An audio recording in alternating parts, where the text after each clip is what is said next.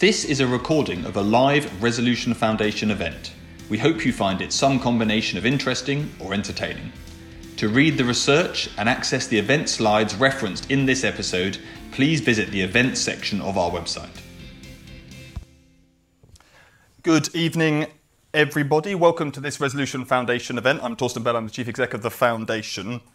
Now, not only are you welcome, but there is some welcome relief tonight. First of all, it's cooler in the basement here than it is in the offices. People are literally dying upstairs in the Resolution Foundation offices. The, um, it's a serious problem. But it's also an evening of light relief from surging interest rates, being told that your mortgage bill is going up by £2,900 if you've got a mortgage. Hands up in the room if you've got a mortgage. Lifestyle errors. Hands up in the. Who's a youth? There's some youth. You look youthy. The, um, this could be good for you in the medium term, but I'm not going to lie. Don't buy a house right now. Okay. Anyway, but this evening is light relief from mortgage hell, which is what I spent all day um, talking about. So it's welcome relief, sorry, but not light relief. And the reason it's not light relief is we're going to talk about Material World by Ed Conway, economics editor at Sky News. It's a big book. Look. But not heavy. Not he- well, second. physically I'm heavy. literally, my whole intro is Okay, okay, heavy. all So just shush for a second. It's a heavy book about heavy things, materials, specifically sand, salt, iron, copper, oil, and lithium. I'm not sure if they're all heavy, but we'll find out in a second. The, um, and it's got big arguments about this stuff matters, that we don't talk about it a lot, even though it shapes our lives, shapes our world, the, um, and that we should stop doing that. The, um, so big book uh, and big arguments. So we're going to give it some attention tonight, even if people haven't been paying attention to materials enough over the last few years. So first of all, Ed's going to give us a summary of what is in the book, but not so much that you don't buy it because you can get it upstairs for twenty-two pounds. Which is a bargain during a cost of living crisis. That's about 30 seconds worth of heating your home, which you won't do anyway due to the heating crisis. Then um, I guarantee you'll learn something. On, I think I probably learned something I didn't know most pages. There, and that's not because I'm exceptionally ignorant, although that is also part of the reason. It's because it's just loads of interesting stuff about things that you don't spend most of your time uh, thinking about. The, um, I was thinking before, what's a, lot, a, a book by a kind of economics-related person that's come out recently that's most unique? This is probably the like thing that I read. Thought I haven't actually read anything like this. I've read like really boring stuff about supply chains where you get bludgeoned over the head quite a lot. But this is like really, really interesting stuff. And then we're going to have a discussion about it, and you guys can ask questions in the room. You do it like this, uh, and if you're online, you go on to Slido, and it's hashtag Material World, and we'll be chatting through all of that. So that is the plan. Ed, what is in this book? Shall I do that? And, and wh- when do you want to do the special trees? Well, let's see if they earn it first. Okay, all right. We'll do a little bit of t- uh, chat first. So, so thank you, Torsten. Thank you for, for, for everyone for coming here uh, and everyone online as well. Um, yeah, it's a funny thing. So, so I cover economics, uh, as you may know, for, for Sky, and um, we spent a lot of the last kind of few years doing this, you know, the pandemic, the supply chain crisis, the cost of living crisis, all of that. And in a weird way, this researching this book has been a bit of a light relief. I know that sounds odd, given as Torsten said, it's kind of heavy in certain ways. Um, but what's been fascinating about this is looking at very familiar stuff, the economy, and also just the modern world. It's not really an economics book. By the way, one of the, the issues that we're that we've the publishers have is trying to kind of categorize certain books and, and working out into what category uh, they would fall, and, and no one's quite sure where this this one particularly falls because it's not it's not really an economics book. It's a bit. Uh, it's not really a geology book. It's a little bit though. Uh, it's not really about material science, but Is there a category called geology books? there's, there's a category. There's a category. Funnily enough, there's a category for everything, and I know this because on Amazon right now it is a number one bestseller. Bestseller for I think economic geology. Excellent. If there's such a thing. You're a massive fish in that things. very small I know. And chemistry. My, my GCSE chemistry teacher would be aghast to see that. Uh, it's the number one bestseller on chemistry. But anyway, the, the point is this this was an attempt to look at familiar stuff, you know, the world as we as we kind of inhabit it and the world as we know it, from a slightly unfamiliar perspective. And that's via six materials without which we couldn't really kind of make the world as we know it. And it started, I guess, so, you know, experientially, what happened was I went to, to visit a gold mine. I was making a piece for Sky News. I went to visit this gold mine and I was just taken aback by the scale of destruction necessary just to get a few uh, ounces of gold out of the ground. Um, but then I kind of found myself from that thinking, well, what do we do to the earth to get stuff that we really need. I mean, it's not that we don't need gold. There's certain functions that gold plays uh, in electronics and some in science and health. Um, but for the most part, most gold is essentially ornamental or monetary. You know, we, we buy it in order to, to, to wear it or to put it away. Um, and then I thought to myself, well, what, what does it take to get the stuff we actually need, the stuff without which we would all be essentially dead, or at least civilization wouldn't be uh, going as we know it? Uh, and that started me down another track, another kind of question, which is okay, well, what are those things? And the funny thing is that the economics, you know, looking through GDP uh, and all of the various other statistics that I spend a lot of time thinking about, you know, there weren't very many kind of easy, obvious answers about kind of importance and our dependence on certain things. You know, the price of copper is, is, is relative, relatively low compared with other, many other things. Uh, the price of oil, ditto. Um, and yet we know that, we know kind of instinctively that we need this stuff to survive. And so th- thus began this kind of long journey looking, trying to look at the world through these uh, materials. And the materials in question are sand, and from sand, you know, we can talk about silicon chips, but you can also talk about cement and concrete. You can talk about glass, which is the very first thing I, I, uh, I cover off, and I thought was going to be this relatively straightforward short chapter about the history of glass turned into this incredibly long 15,000 word chapter. I've, I've, cut it a bit since, uh, unfortunately. But it's incredibly interesting, both because glass is one of our very first advanced technologies, thousands of years old, and yet we're still using glass, advanced forms of glass, for the optics that we need, you know, to, uh, in, in, many scientific fields these days, uh, as well as borosilicate glass that goes into test tube uh, vials and indeed vials that contain uh, vaccines, all the way through to these incredibly advanced lenses that you use to make silicon chips these days. If you're making a silicon chip, you need to beam a very powerful laser using something called extreme ultraviolet light, and there's a whole chapter on silicon chip manufacture. Although the difference in this, you might have read a few, there, there are a few books on silicon chips, but the difference here is that rather than just looking at the actual chip, we're going all the way to the quarry and looking at where it comes out of the ground and all of the different processes that happen to it before it becomes this most advanced piece of uh, technology. But you still need glass in order to bounce the lasers off that then become, you know, that then kind of beam down and create these incredibly small, infinitesimally small transistors in the chip. And first of all, I find that kind of mind blowing. And I find so many of these different kind of avenues that I've gone down. I've done, I've done some. I'm going to go through the others quickly, and then I can finish my spiel and we can talk about a question. Um, but so many of these avenues you go down, you find yourself suddenly, you know, you understand a little bit more about how stuff is actually made, you know, the physical kind of surroundings of the world.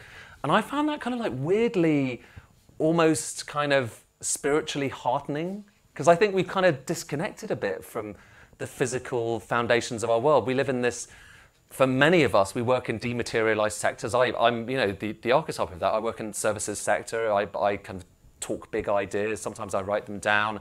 I make TV. I went to a gold mine literally to film a piece for Sky because I was taking an abstract idea and trying to turn it into something, you know, that you could see on the screen. I am the ultimate in what I would call the ethereal world.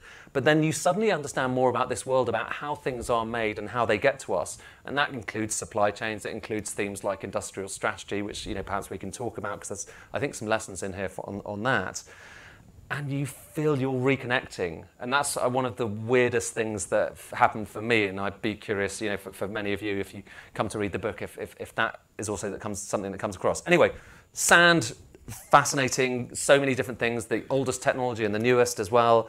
Um, salt, we don't just sprinkle it on our chips, it turns out. We don't just use it as a condiment. It has many, in fact, its most interesting properties. I mean, there's, there's, there's lots of historical, great historical stories about salt, but for me, the thing that's still kind of mind blowing is that when you look at a map of the UK and look where the chemicals plants are, they are invariably built on top of the salt. So you know that same way that you can look at a map of the UK and look where the coal is, and then you see those industrial areas, and you also it's a, there's kind of maps of deprivation that you've probably seen uh, related to that. Look at the salt. Because where the salt is, the chemicals firms are, and that's not coincidental because they are mining the salt. Today, even now in the UK, we are mining millions of tons of salt to use for our chemicals and our pharmaceuticals industry. We, are, we mine it. And we didn't think about this stuff. Um, but salt mining remains a massive part, uh, well, not massive in, monetary terms, but a big part of our economy.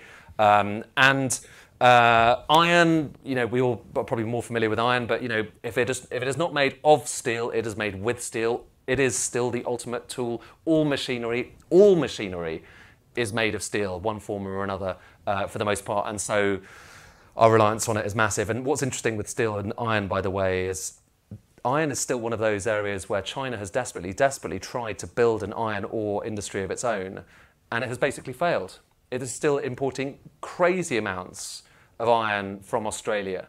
Um, and so then you're into this kind of geopolitical story about you know countries that still do rely on others for, for minerals despite their best efforts. Um, and by the way, you know the, the whole, there's the whole semiconductor thing as well, and China trying to build a semiconductor industry. They haven't really got there yet on that. But what's interesting too, and you'll know that. So you'll know this if you'll have read um, Chris Miller's book Chip War, which is fantastic on semiconductors.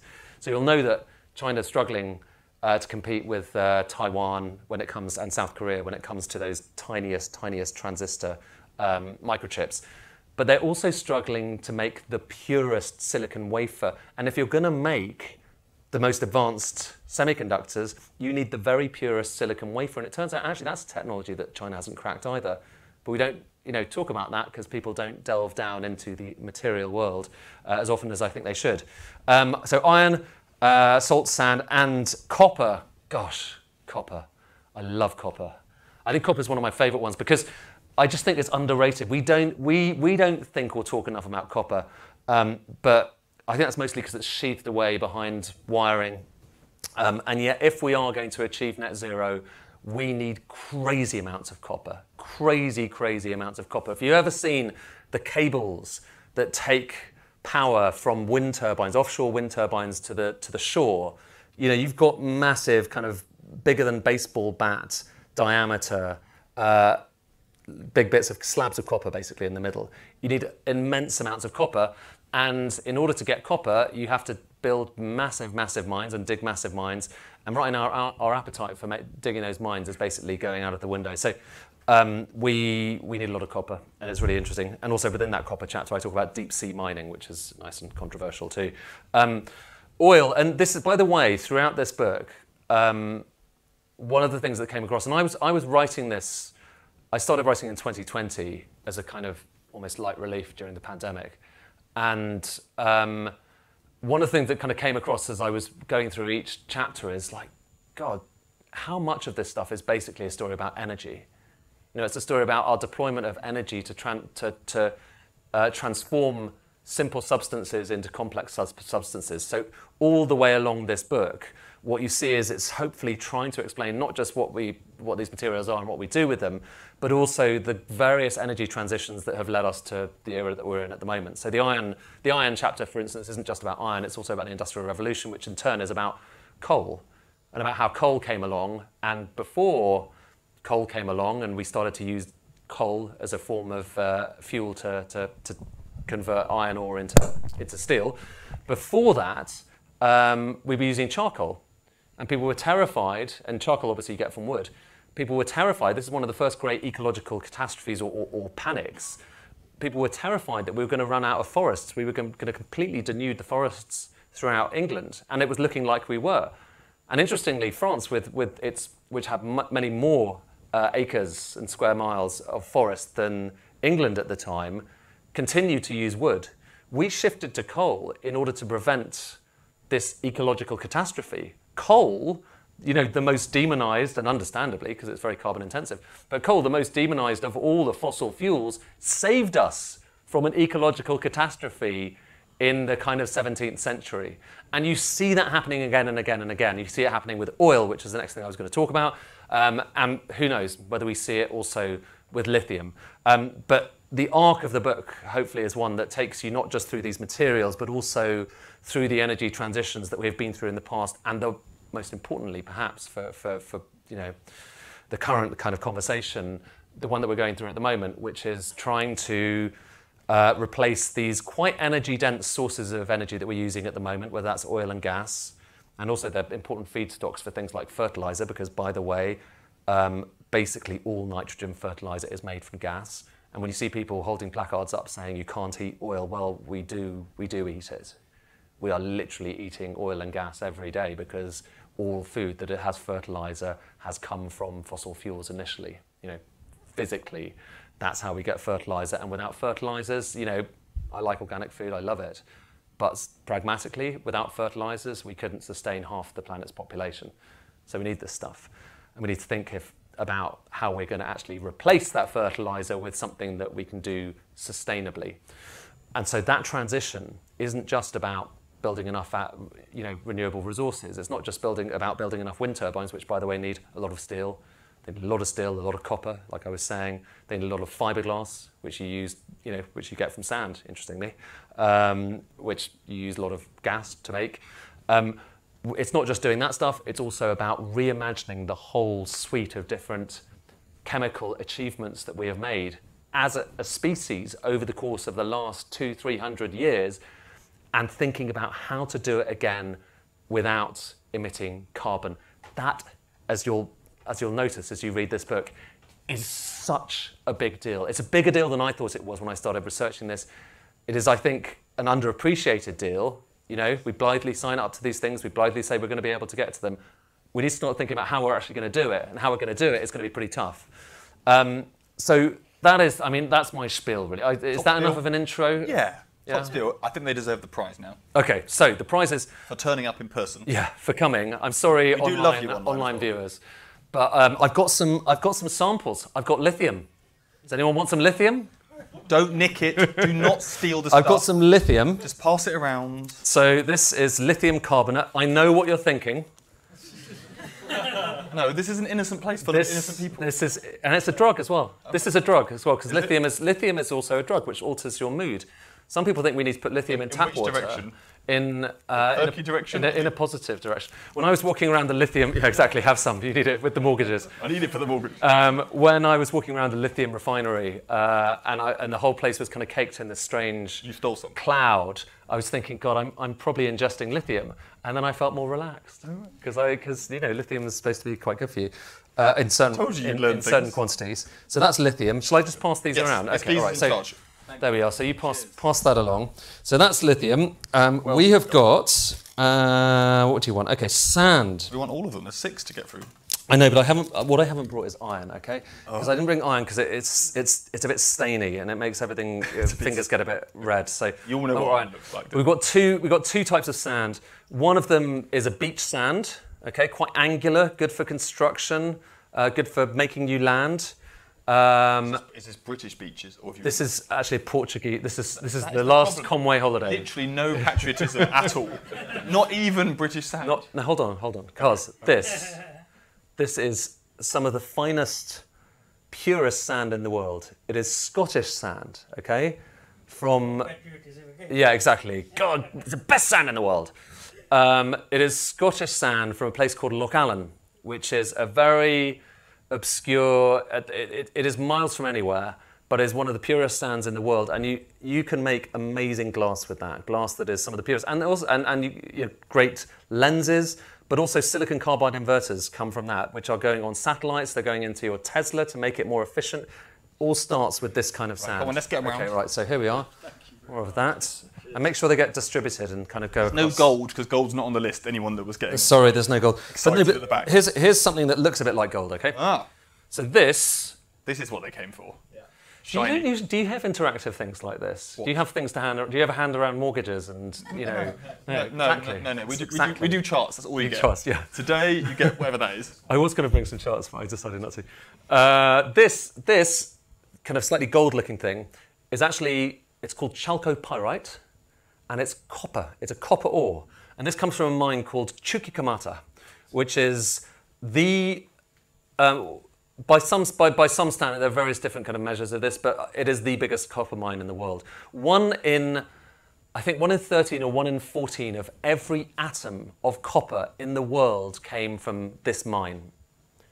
Like, and the, with Like copper, a really prolific sperm donor. it's, it's, yeah, it's everywhere. It's everywhere. But we don't really know. We, we recycle a lot of this stuff. But this place has been going for um, 100 years, more than 100 years. Okay. Where is, where is that? This is in Chile. Sorry, Chile. Basically, okay. everything is in Chile. okay. We'll discover. So a lot of a lot of things. I things. can catch. I can- So because it's got strange geological. the- Yeah, Chile. So Chile, you know, you've got the Andes, and you're on the Pacific, you know, Ring of Fire. So a lot of the, a lot of stuff that's kind of coming up through the ground um, is uh, is in Chile, but then also lithium, very strange kind of uh, environments in the Atacama in particular, very dry, and you get and, and you get lithium there. Uh, what else? Oh no, I do have. That's another bit of copper. Okay, that's two types of copper. This is copper oxide, but you can see because it's That's what we're used to seeing. yeah, yeah. So that's that's the green one that is slightly um, oxidized. Okay, what else you've got? Come on, I'm gonna get some questions. Okay, now final one. Final one. This is the pièce de résistance. Ah. Oh God. Okay, this is crude oil from the North Sea. Okay, and what's cool about this when you see it kind of come around? Okay, Don't spill it. yeah, do not open it. Do not open it. haven't got health and It's, safety. it's actually dangerous. I'm just trusting you guys. Who's liable? Am I liable? You're definitely liable. I've not touched Okay, it. all right.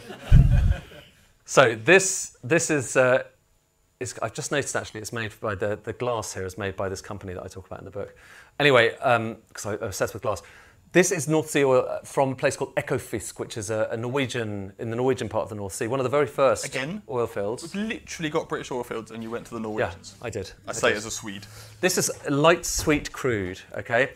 And what you'll see when you kind of, you know, play with it is you'll see it's really, you know, it, it's light. It's, it's not especially viscous, okay? And that matters. And that's kind of interesting. Light and sweet. So sweet is the amount of sulfur that you do or don't have in it. So sweet means it doesn't have much sulfur in it. This stuff is the best oil. Okay, sorry to, but North North Sea oil in general is the best. Okay, so so not- so the reason that Brent is, although actually kind of a lot, of, there's a lot of Texan shale that's pretty good as well. But what's interesting is that the um, the stuff that we're going for now. So you've probably read about Cambo and some of the West Shetland oil fields that are kind of there's there's a lot of controversy about whether we're going to kind of go there. That stuff's a lot thicker. It's a lot thicker, and oil refineries in our country are pretty good at refining this stuff. They're not so good at refining the thick stuff. And also with the thick stuff, you have to heat it up quite a lot to transmit its places. So there are some very legitimate reasons to be a bit skeptical about things like Cambo that aren't just about stopping new investment. We're going to come back to that. Um, let's share so the there we are. So crude oil. As part That's of this my high last trust. thing. Once they've circulated, let's have a safe zone over here. Right. Okay. So there's loads there. The, um, the, I was thinking as you were talking, I've got some really substantive questions. But, the, um, but before we do the substance questions, while everyone's looking at their kind of oil or whatever, the, um, when you were talking about um, what you call the ethereal world, and then you were a little dabbling with the material world, and that making you feel like a better human being that kind of Yeah, a little bit. that so everybody else deals with that by doing pottery classes. Is Yeah, is or it- carpentry. Is, this book's basically is this book basically your midlife crisis Yeah, pottery maybe. class slash carpentry? Maybe, maybe. I think we've lost touch with some of that stuff, though. I think we have, and I think you know, like, Yourself, some of us working with our hands. well, yeah, no, that's true, that's true.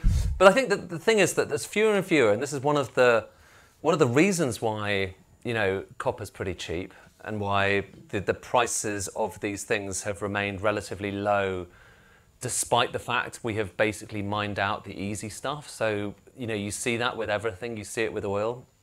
the energy return on investment that on, on energy invested. So the energy that's coming back from every kind of bit of energy you're putting into getting getting it. It's got tougher. It's got tougher to get this stuff out of the ground. We've got the easy stuff already, and yet we haven't run out of any of it. And, and spoiler alert, I don't think we're going to. And that's one of the interesting stories here is that we just get better at getting it out of the ground. The flip side of that, two things massive holes in the ground. So the scale of the, you know, I was talking about how this began when I went to a gold mine and thought, blimey, that's enormous.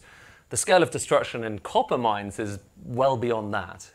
The scale of the holes that you see in the ground, Copper the biggest holes. the copper, the biggest holes. And that's, that's another thing, by the way, um, which is that you look at the data. So I'm kind of data, quite a data forward kind of guy. And you try and find data on things like this, you know, how much of the earth are we moving to, to get stuff?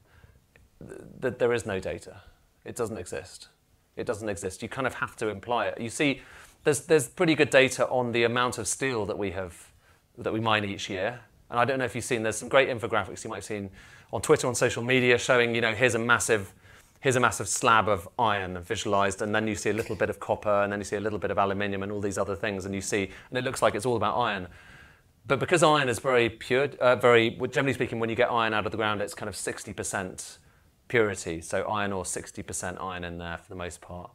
Copper is kind of, you know, below 1%. You've got to dig up a lot. So you have to dig a hell of a lot. So those holes are massive. And we need, and I was saying, you know, copper is one of the exciting ones for me.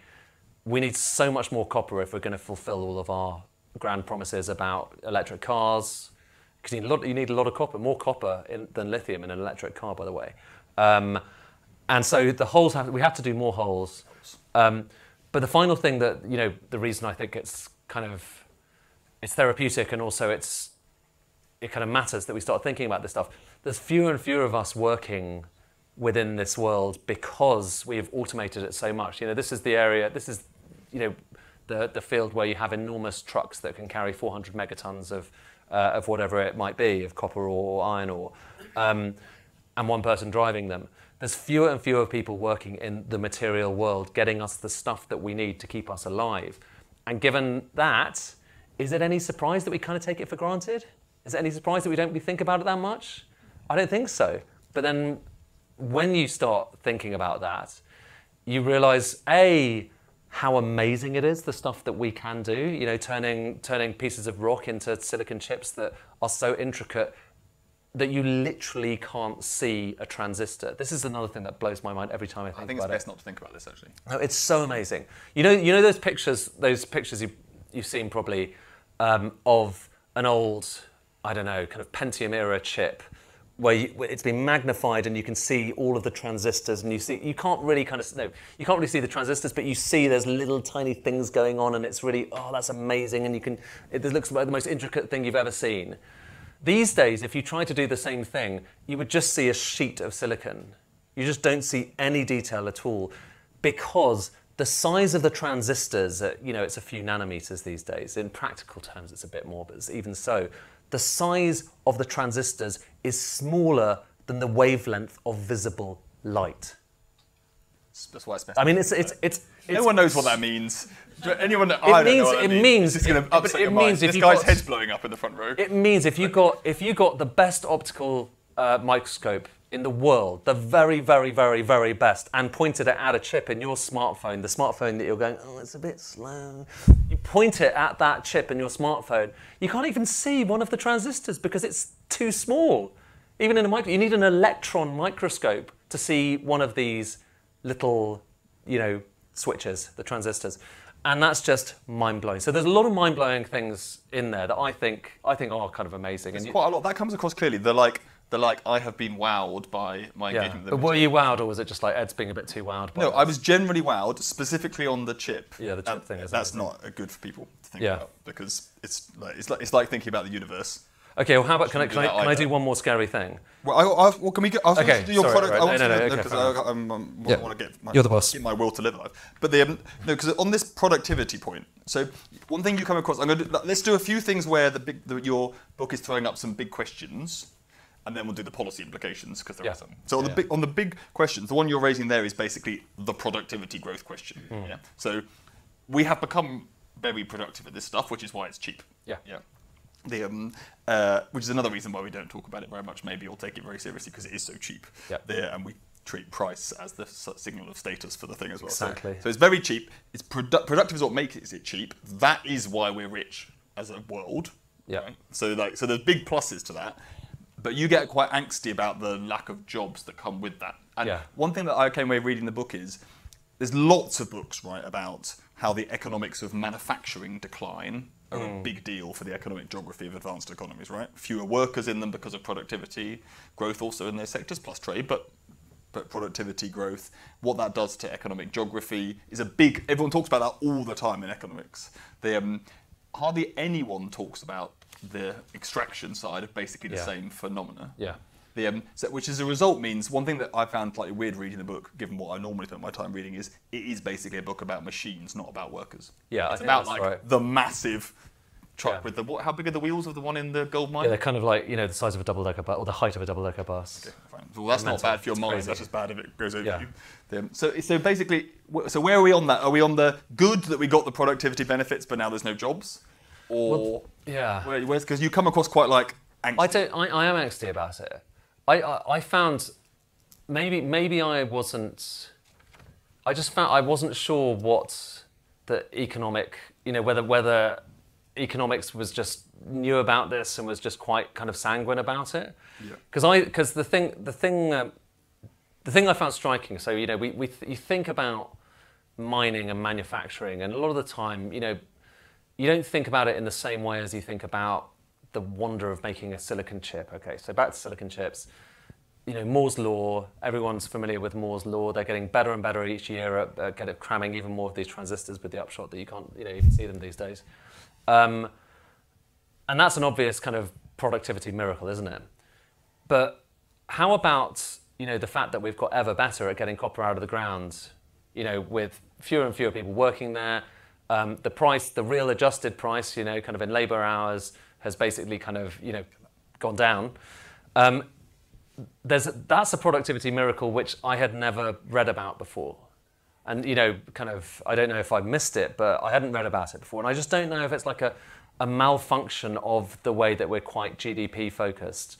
That means that because price, you know, is ultimately kind of the most important thing, it's in that kind of value, you know, price versus importance kind of issue that you know Mariana Mazzucato's talked about. Yeah. So so I, I but it is troubling that there's that this I think well is it troubling? No, I don't know if it's necessarily troubling. I don't I, I feel angsty about the fact that we're not kind of appreciating this enough. I suppose that's the thing. The fact that fewer of, fewer of us are working in mines is great because you don't want to be working in a mine. It's not very nice. death rate. Yeah, having gone down there, it's, it's, not, it's not pleasant. No one much enjoys it.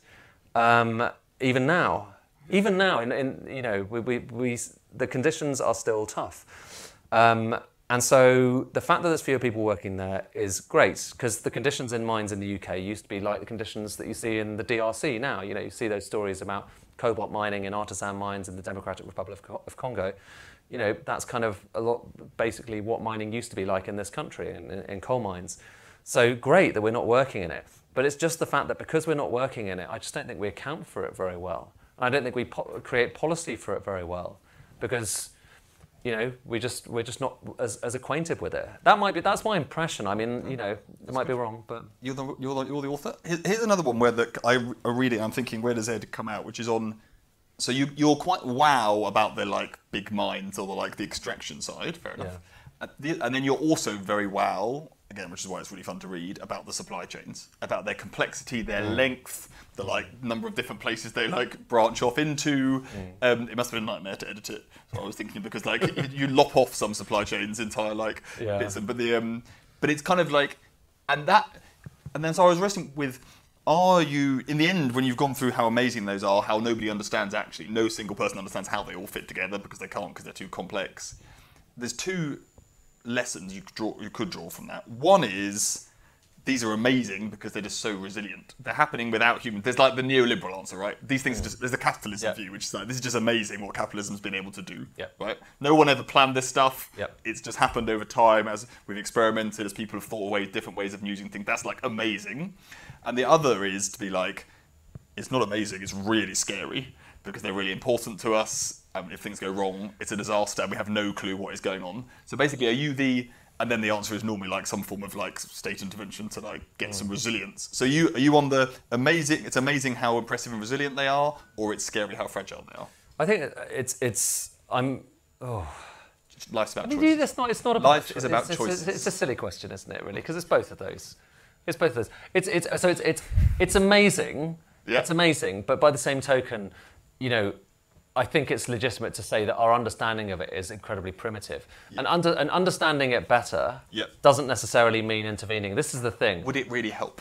Well, I, you know, understanding that if a fertilizer factory goes down, then suddenly you've run out of carbon dioxide in the country, and you're not going to be able to, you know, kind of have the bacon that you want, which was Yeah. the issue that we went through in this country, you know, a couple of years ago. Yeah. That wouldn't be bad, would it? And having, and, and, and I think we're good. We're good within economics at at, at doing. Um, you know, big numbers like GDP. I don't think we're very good at doing kind of relational networks. And within those supply chains, you have lots of relational networks. And I just think that our understanding of how those fit together could be better. But no, I'm mostly kind of, I just think it is amazing. I think it is amazing. And that is the power of, it's not just the power of market, it's just the power of people, isn't it? And products and, and, and expertise um, that you can take simple stuff and turn it into some of the most complex stuff in the world. And that it, it goes back to the, that kind of old Leonard Read uh, essay, I Pencil. You probably read that, you know, in your economics classes. It's, I, I, I read that years ago and thought it was amazing. I mean, I, you know, it is amazing. Um, And the, Not everyone has read it, so you're going to have to tell people what it is. I, okay, so so it, it is this essay that was in the 1950s, I think it was. This guy Leonard Read, Milton Friedman got very excited about it at the time. Um, it basically was saying, "I'm a pencil," so it was written as, as in the voice of the pencil. It's not as weird as it sounds. I am a pencil. It's the best economic essay. It's one of the best economic essays uh, ever. I'm a pencil, and then I am so complex that no single person knows how to make me. And it goes through, you know, the wood in, in, in, on the pencil comes from cedars that were chopped down wherever it was. This is what happens to them. They were milled, they were slated, blah, blah, blah, blah. Here's where the graphite comes from, the lead, and so on and so forth, all the way through uh, to every part of the pencil, the eraser. And it, and it turns out that it is one of the most complex journeys you can imagine, all for that simplest of things, a pencil. And we do that all the time for all of these different products. And no one, and the point that Leonard Read was making is no one, no one in this supply chain, one, no single person understands the whole thing. And his message at the time, you know, there's two messages. One message is, um, blimey, that's amazing. Uh, the other message is, well, in that case, there could be no single overseer who could direct it. And at the time, you know, that was during the Cold War. And so Milton Friedman in particular was very keen to underline that message. My, my point in the book is, well, hang on, there's the other message as well, which is we could do with trying to understand it all a little bit better and at least making a fist of it. I, I think. Okay. What, Yeah. More excitement.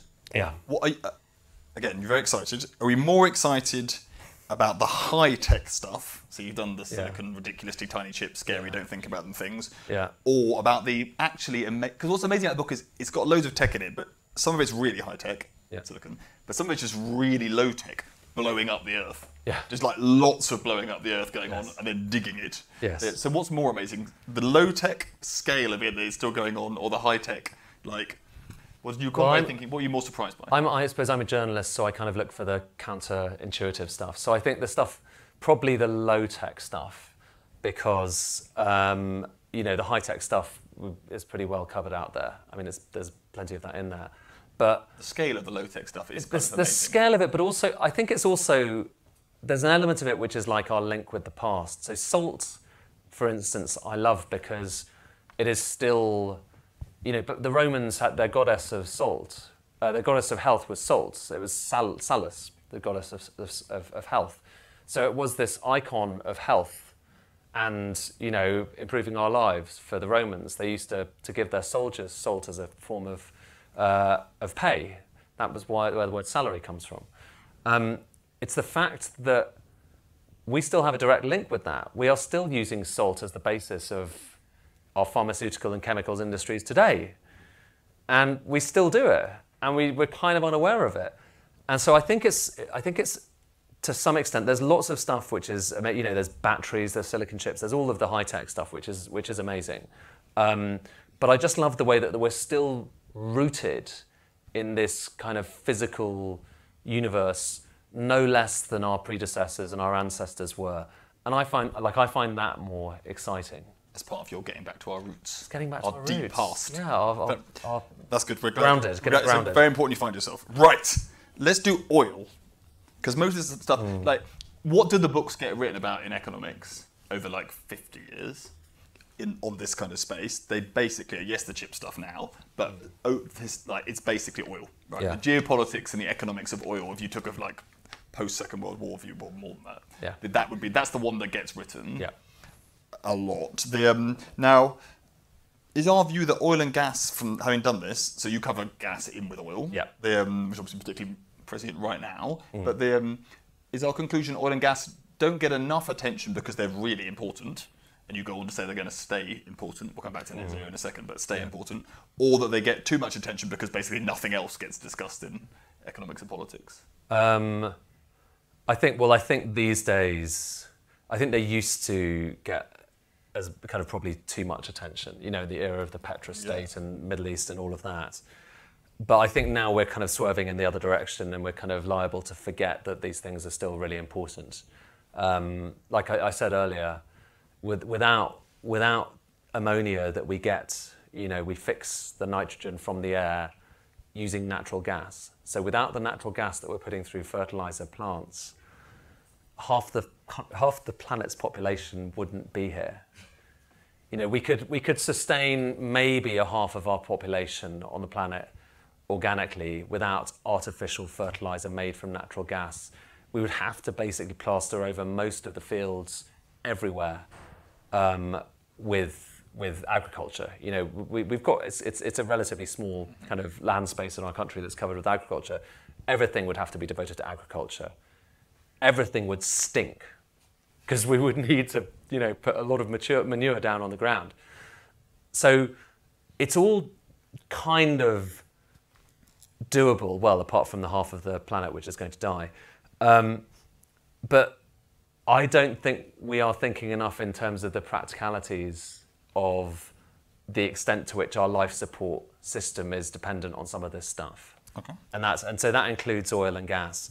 Um, none of that is to negate the fact that we need to reduce our reliance on them. It's just to be realistic about the speed with which we can do it. And can I give you one example? So fertilizer, we're talking about fertilizer. Now at the moment you, you take natural gas and you use that through something called steam methane re- reforming to get the, the nitrogen out of the air. And it's amazing. It is truly one of the most amazing things that humankind has ever done is to fix nitrogen from the air. You could make the argument, by the way, that it was, you know, some people, and some people do, that if it is a problem that we have too many people on this planet, then that's responsible for it. But that's another, there's an interesting humanist argument to have about that. Um, if you wanted to replace, so there's, there's, there's a couple of uh, fertilizer plants in this country. They're not running at the moment, by the way, um, because gas is too, is too expensive, and they are turning gas into the stuff that we then um, uh, feed our plants and then consume ourselves. If you wanted to take one of those fertilizer plants, the biggest fertilizer plant in the UK, which isn't actually that big, and replace it with green ammonia. And the way you get green ammonia is you burn, you, you kind of, rather than burning natural gas, you turn a wind turbine, you get power from that, you use that power to electrolyze water, and you get hydrogen from that. And then you can take that hydrogen and use it to, to get the, the nitrogen out of the air. So it's doable. So we can have green, totally green ammonia. However, if you wanted to do that, if you wanted to replace that one relatively small fertilizer plant in the northeast with green ammonia, you would need to devote the entire output of the world's biggest offshore wind farm.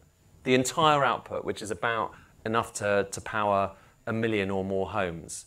The entire output of that just to replace this relatively small fertilizer plant.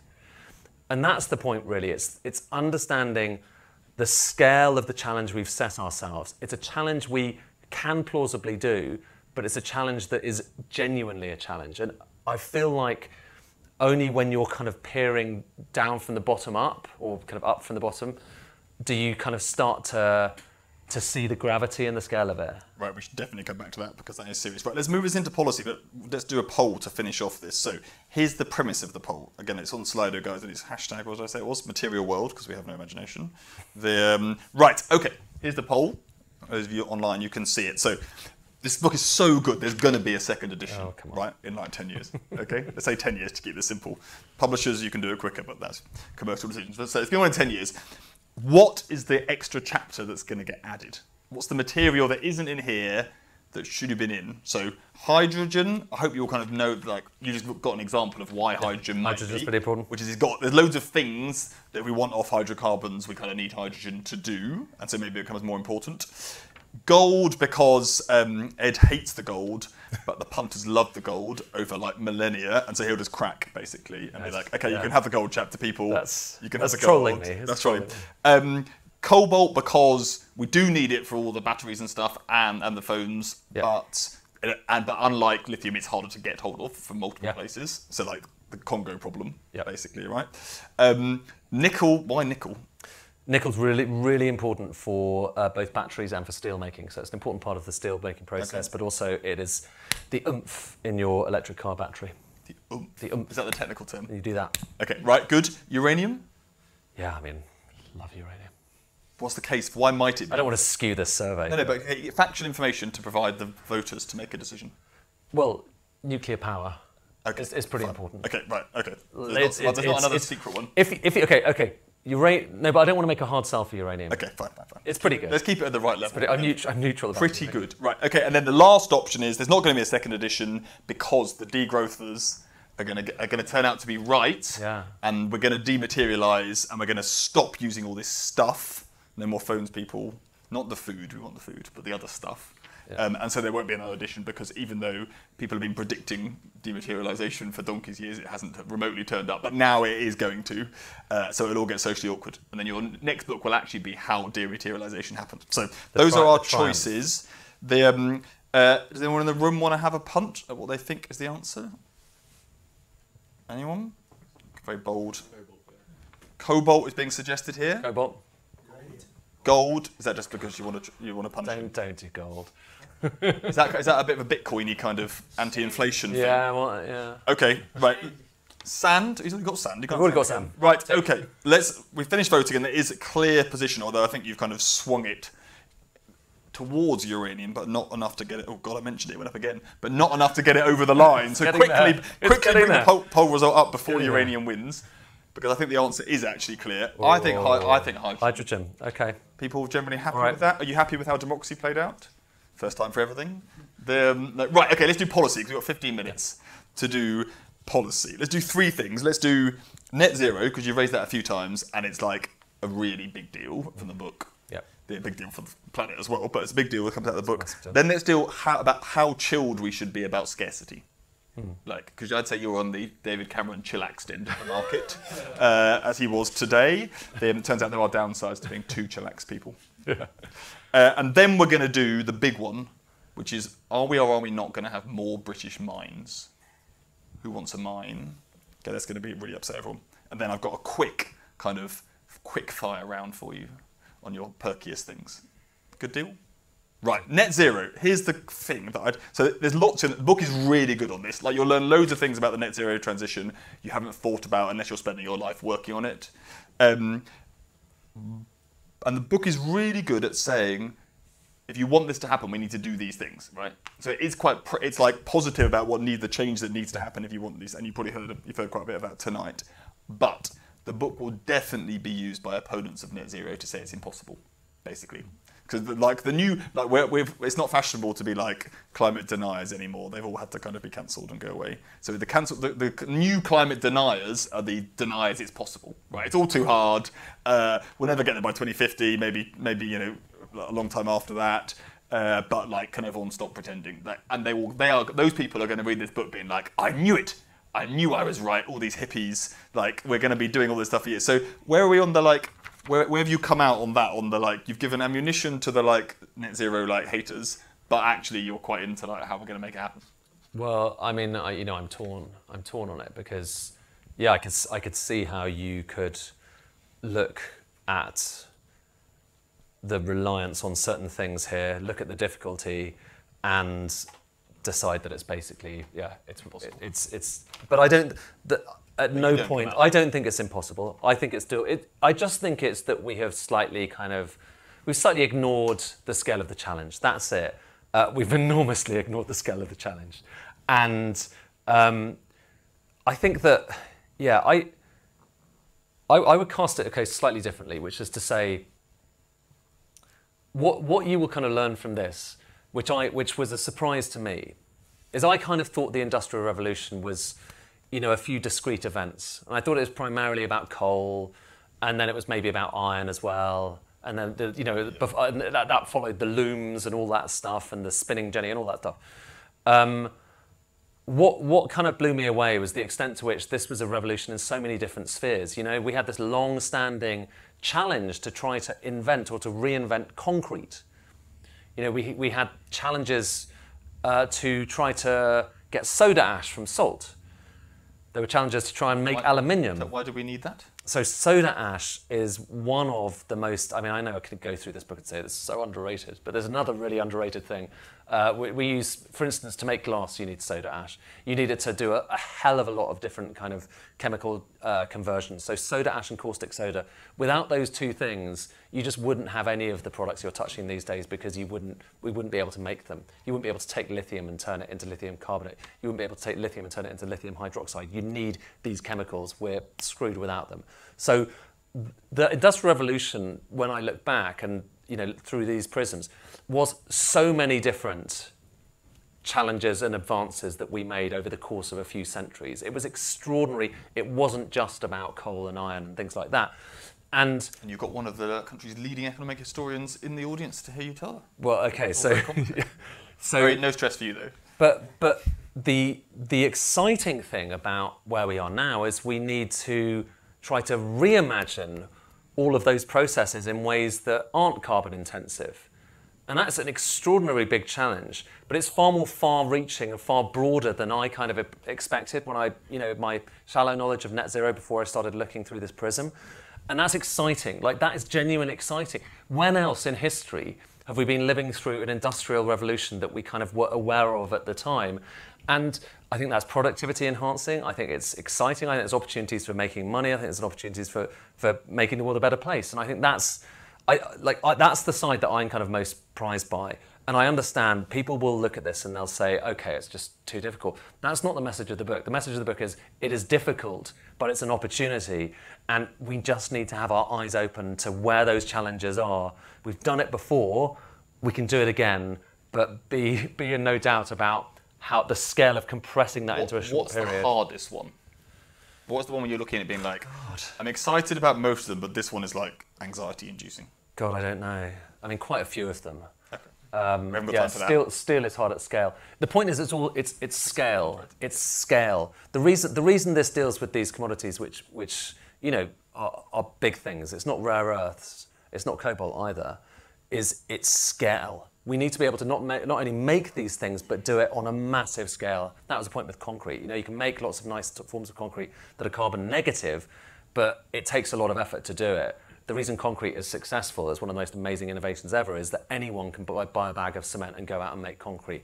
That stuff matters like enormously for changing the world. Scale matters because that's how we're cheap and that's how we're rich. That's exactly. That's why we have the standard. Great. Okay. The um, well, not great. Like it's all very difficult, but kind of get on, get on and solve it, everybody.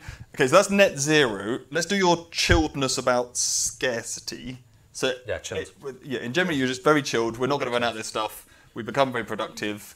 It's uh, and we'll keep becoming more productive. We, I mean, it's, it's a finite planet by definition, of course. Of course, there is only a limited amount of you know copper and and and iron, whatever that there is in the planet's crust. We only have one planet. I mean, until you know if you're starting, unless you're thinking about going to Mars and other places, uh, and you know that's a legitimate question that I sometimes get asked. Um, but our ability to, to just get better and better at getting ever less promising ore and squeezing metal out of it is extraordinary. It does have the downside of, like I say, making these enormous holes, um, which is a pretty big downside. But by the same token, we have had so many, so many, so many predictions that we are about to run out of X and Y. So many, so many. And they've all been wrong. They've all been wrong. And it may well be that I mean, if we really, really, really push things, we could start to kind of run out of copper within about kind of 400 years, maybe. But like, uh, I mean, you know, Everyone it's- stopped caring once we got over 100. yeah, hundreds that that that that. They can't threshold, deal with isn't it. it? was like, you know. But uh, yeah, by then. you Okay. know, Let- Let's do minus the- two I don't know. counters to the chillaxing. Yeah. So the first is um, geopolitics matters not just is it in the crust somewhere, uh, and history says wars get fought over this stuff. That's what a lot of colonialism is about, which you cover in the the book. So even if it's theoretically abundant, are we sure that it isn't it isn't scarce in reality for some parts of the world? Yeah, I think. I mean, I think that's that's that's legitimate, and that gets you to this this broader thing, which is that we, it's been very easy for us not to think about that stuff in the kind of globalized, you know, un, era of untrammeled globalization. Um, this stuff doesn't matter if you know that you can just, you know, pay a few bucks and ship it over from wherever it is, China or Russia or wherever it might be. In a different world, suddenly it matters enormously. And suddenly something that has low value right now is, is enormously valuable. You know, we're seeing this with gas, aren't we? Um, but, you know, imagine, imagine that uh, with all of these materials for the most part. I mean, sand less so perhaps, salt less so because we, we, we're pretty good at getting salt. But, um, and, and right now, I think that, you know, for the geopolitical, geopolitical perspective, what's striking to me, so I knew all the stories when I started researching this about rare earths and how China had a massive stranglehold on rare earths. I hadn't had I hadn't realised that China has not a stranglehold but an enormous dominance when it comes to copper refining. So copper, this you know incredibly important metal that we all depend on, and like I say, possibly the most underrated material of all, um, because everything you know the electrical revolution was built on copper. Um, a lot of copper comes out of the ground and then gets shipped to China to refine, just like with you know with lithium as well. A lot of lithium comes out of the ground, gets shipped to China to, to, to be refined. Why aren't the Yanks building copper refining capacity? They, they, they do a fair bit in, in the US actually. That's one of the one of the enough. interesting stories of kind of you know geological abundance. The US is really has a really rich geological Yeah, abundance, much more than China, much more blessed than China, especially when you add on like frack, fracking and uh, and stuff like that. Which which by the way again has been one of the most extraordinary changes in the economic story for, for, for decades. Fracking is a massive, massive deal, like it or not. Um, and you know, there's a bit about that. But yeah, it's the China, the China side of things, the, the Chinese dominance. And there's a great story in there, which I won't kind of blather about because we haven't got much time, about uh, how, where Britain ended up at the start of the World War, War uh, the First World War, because we were really reliant on Germany for some of our optical glass. The reliance that we now have on China for pretty much all of these products is far, far greater than Britain's reliance on Germany for certain kind of key products uh, before the First World War. And you know, I'm just, I'm just saying. Yeah. I'm just saying. So you're not chillaxed about the geopolitics, even though you're chillaxed about the digging potential. Yeah, I think so. We can, we'll, we'll get the stuff, but Right. Let's do then and wrap up on this, which is mining in Britain. So we've stopped doing lots of it, except that you've been reminding us on salt, and we can still dig up some sand. Yep. We could do a lot more of it. Yeah. So the, um, obviously there's a, the discussion today on the um, uh, North Sea oil fields with Keir Starmer saying he Mm. doesn't want any more of that. Also the SNP's position. I don't think it's the government's position. Mm. Um, you had the row about the coal mine in Cumbria. Um, some people would like to mine basically all of Cornwall except for the cute fishing villages. The um, uh, Take them down too. okay, so come on. So where are we on the like? Some of the some of the grades. be mining Britain? Some of the grades in Cornwall of copper Yeah. are better than the grades you get in Chile. That's more like that's the patriotism we wanted at the beginning. true. British copper, good copper. Um, but then, but you know, do people in our lovely green and pleasant land want to have it dug up? what do you think? And of course we don't. You of don't course we don't. Oh no, but would I like it? Should, should we do it I- for I'm here- resilience, for economic benefits, for what should we do? Some people are nodding. Some guy- there's some good neoliberals here. They want the, they want Cornwall dug. Mine it. Um, I'm off to Cornwall the weekend, by the way, but for rock climbing, not mining. Before anyone. yeah, I, I no, uh, no, no, because it's, it's better elsewhere, and it, it's about it's about building alliances. So, you know, in the end, if we can rely on somewhere else, you know, the US has quite a lot of copper to do a bit more mining. But the problem is that it's not just uh, obviously we don't want to, you know, have massive holes in through Cornwall. Um, but in Chile, they're now starting to say, "Oh, hang on, Exactly. I'm not sure anymore. And so, so the, one of the biggest blockages we're going to have in the next few years is about our willingness to explode more of the earth, because none of us like that idea. But we're going to have to do it if we're going to get the copper. just like net zero, we're all committed to doing it. We all need to do our bit of the digging. Remind, Yeah. remind everyone where else is potentially in line for digging. Cornwall. Oh well, North Wales. there's there's well there's North Sea. Yeah, but I'm not. I'm. I'm I thought I'm you so wanted to dig up a bit of Derbyshire. Um, there's well, we are you know, but we are mining. There's one of the biggest mining projects uh, right now is is is just in Cleveland. Uh, in the UK, we've got uh, which is which is something called polyhalite. It's a type of uh, salt which can be used as a fertilizer. They they sprinkle this stuff on the courts at Wimbledon, of all things, and we are Why do we do- only- why do we here's- do that? Okay, no, here's, here's an area where Britain is world leading, literally world leading. There is nowhere else in the world that has discovered as rich a seam of this stuff, polyhalite. Nowhere else. It's literally Yes. this geological uh, one-off. The problem is no one's very sure whether it's, not any good. No one's sure whether it's any good. Why are we sprinkling it on the grass? Because it's a, it's alongside other fertilizers, it really helps. So it's okay. It's a, it's an it's an extra kind of additive. the bad news for us um, is that no one else cares about lawns or tennis on lawns apart from the British, yeah. so we can't export any of this stuff. But we, we do a bit of it. There's a bit of gold. There's a bit of I think uh, tungsten. We've got a bit of tungsten That's in this good. country, but Right. not that much. Let's give you a vote on mining Britain. So here's your four options. So, yes, we want to, this is not just Cornwall before, this is like Britain. Do you want some mining in Britain? Yes, we want those jobs.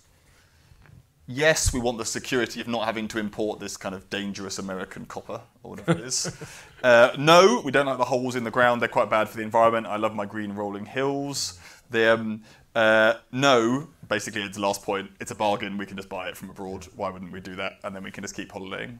all over the place. The, um, so while you're, I think, so I'm putting you in. You in I, so, so yeah. Um, what did I want to say? Yeah, there's North, North Sea oil is, is, is, is a tricky one. Um, I don't think I don't think there's an easy answer to that. It's not. There's. It's a very mature uh, kind of because basin. we talk that through because like so your book says basically we're going to need oil and gas for a long time people stop pretending it's going to disappear by like 2035 Yeah. then you're also like the kind of oil that we can get out of the north sea might not be any use anyway Is it's quite it's quite it's quite heavy and um, there's there's probably better oil elsewhere but in the you know in the meantime okay a bit of it um, but the thing yeah the thing I was going to say about the the, the um, Cumbrian coal mine Yeah. that is weird which bit that's weird it's just weird what the mine it's or- weird that it's been approved because we are even as we are approving a mine specifically for coking coal to be used in blast furnaces we are in the process of trying to shut down blast the blast furnaces so what's the strategy? What's the strategy? It's not clear there is any strategy there.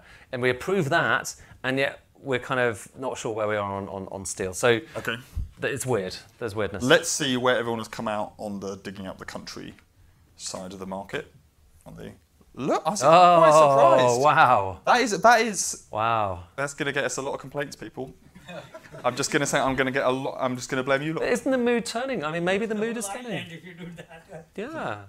Just. Yeah, there's definitely strong for support for digging over here. The, um, okay, and then everyone can get your like midlife crisis, get their hands dirty, It's- you know, get a bit of you know back to I- I- nature. I welcome you In the old days, it was the good crisis. life and a bit of farming in their backyard with some dodgy chickens, but now they're all going down the pits. The, um, right, the um, okay on that slight bombshell of a election Yeah, result. The, um, I did not see that coming from you lot. I. I thought you were all a bit you know hippier than that, to be honest. But we've, we've, attracted a tough crowd today. Right, we're over time, so I want to say thank you to Ed, not only for writing the book, but for sharing his materials with you today. So let's give him a clap for um, that.